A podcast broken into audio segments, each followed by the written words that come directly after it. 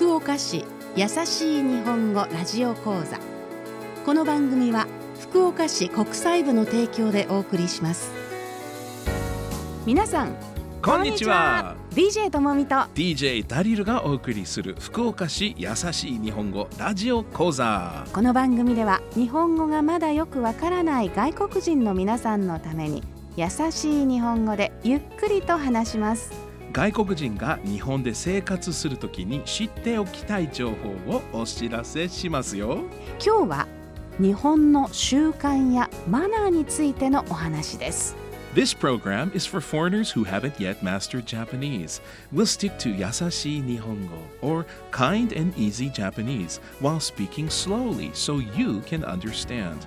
On today's show, we'll talk about some manners and etiquette that are unique to Japanese culture. Even if you speak Japanese well enough, these ideas might help you survive.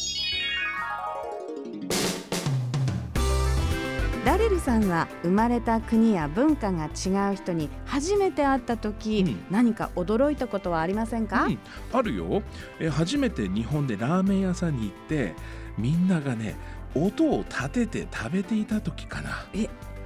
音を立てて麺を食べる習慣はすするというけど、うん。外国にはないの？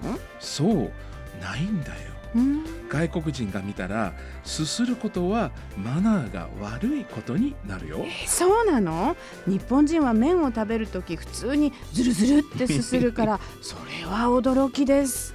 僕も最初驚いたよそれと日本では建物の中に入るとき靴を脱がないといけません。家の中やお寺などは靴を脱いで上がるところが多いですね。日本の習慣に慣れていない外国人が知らずに靴を履いたまま建物の中に入ることがあるけれどその時は優しく教えてほしいな。そうそうそれからトイレにはうん、トイレ用のスリッパが置いてあります。うん、その時は履き替えるんですね。はい。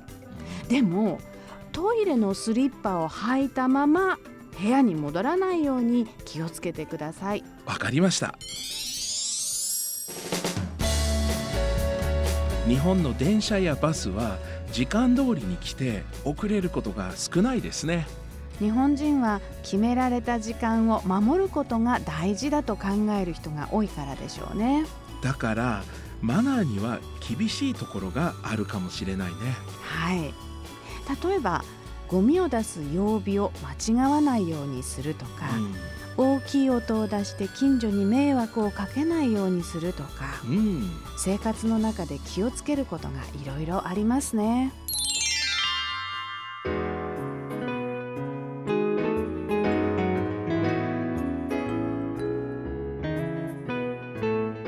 外国人が福岡市で生活するときに知っておきたい情報をお知らせする福岡市優しい日本語ラジオ講座。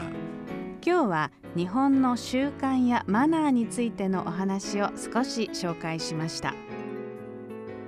最後に今日のラジオ講座の大切なところを復習します。習慣やマナーについて考え方の違いを理解しましょ生まれた国が違うと生活の仕方が違うのは普通ですからね。う日本に来たからラーメンやうどんなどの麺は必ず音を立てて食べる必要はありませんよ。ですがいろんな場面で習慣が違うんだねということを日本人も外国人もお互いに分かっておくことは大事ですそれでは次回の放送もお楽しみに。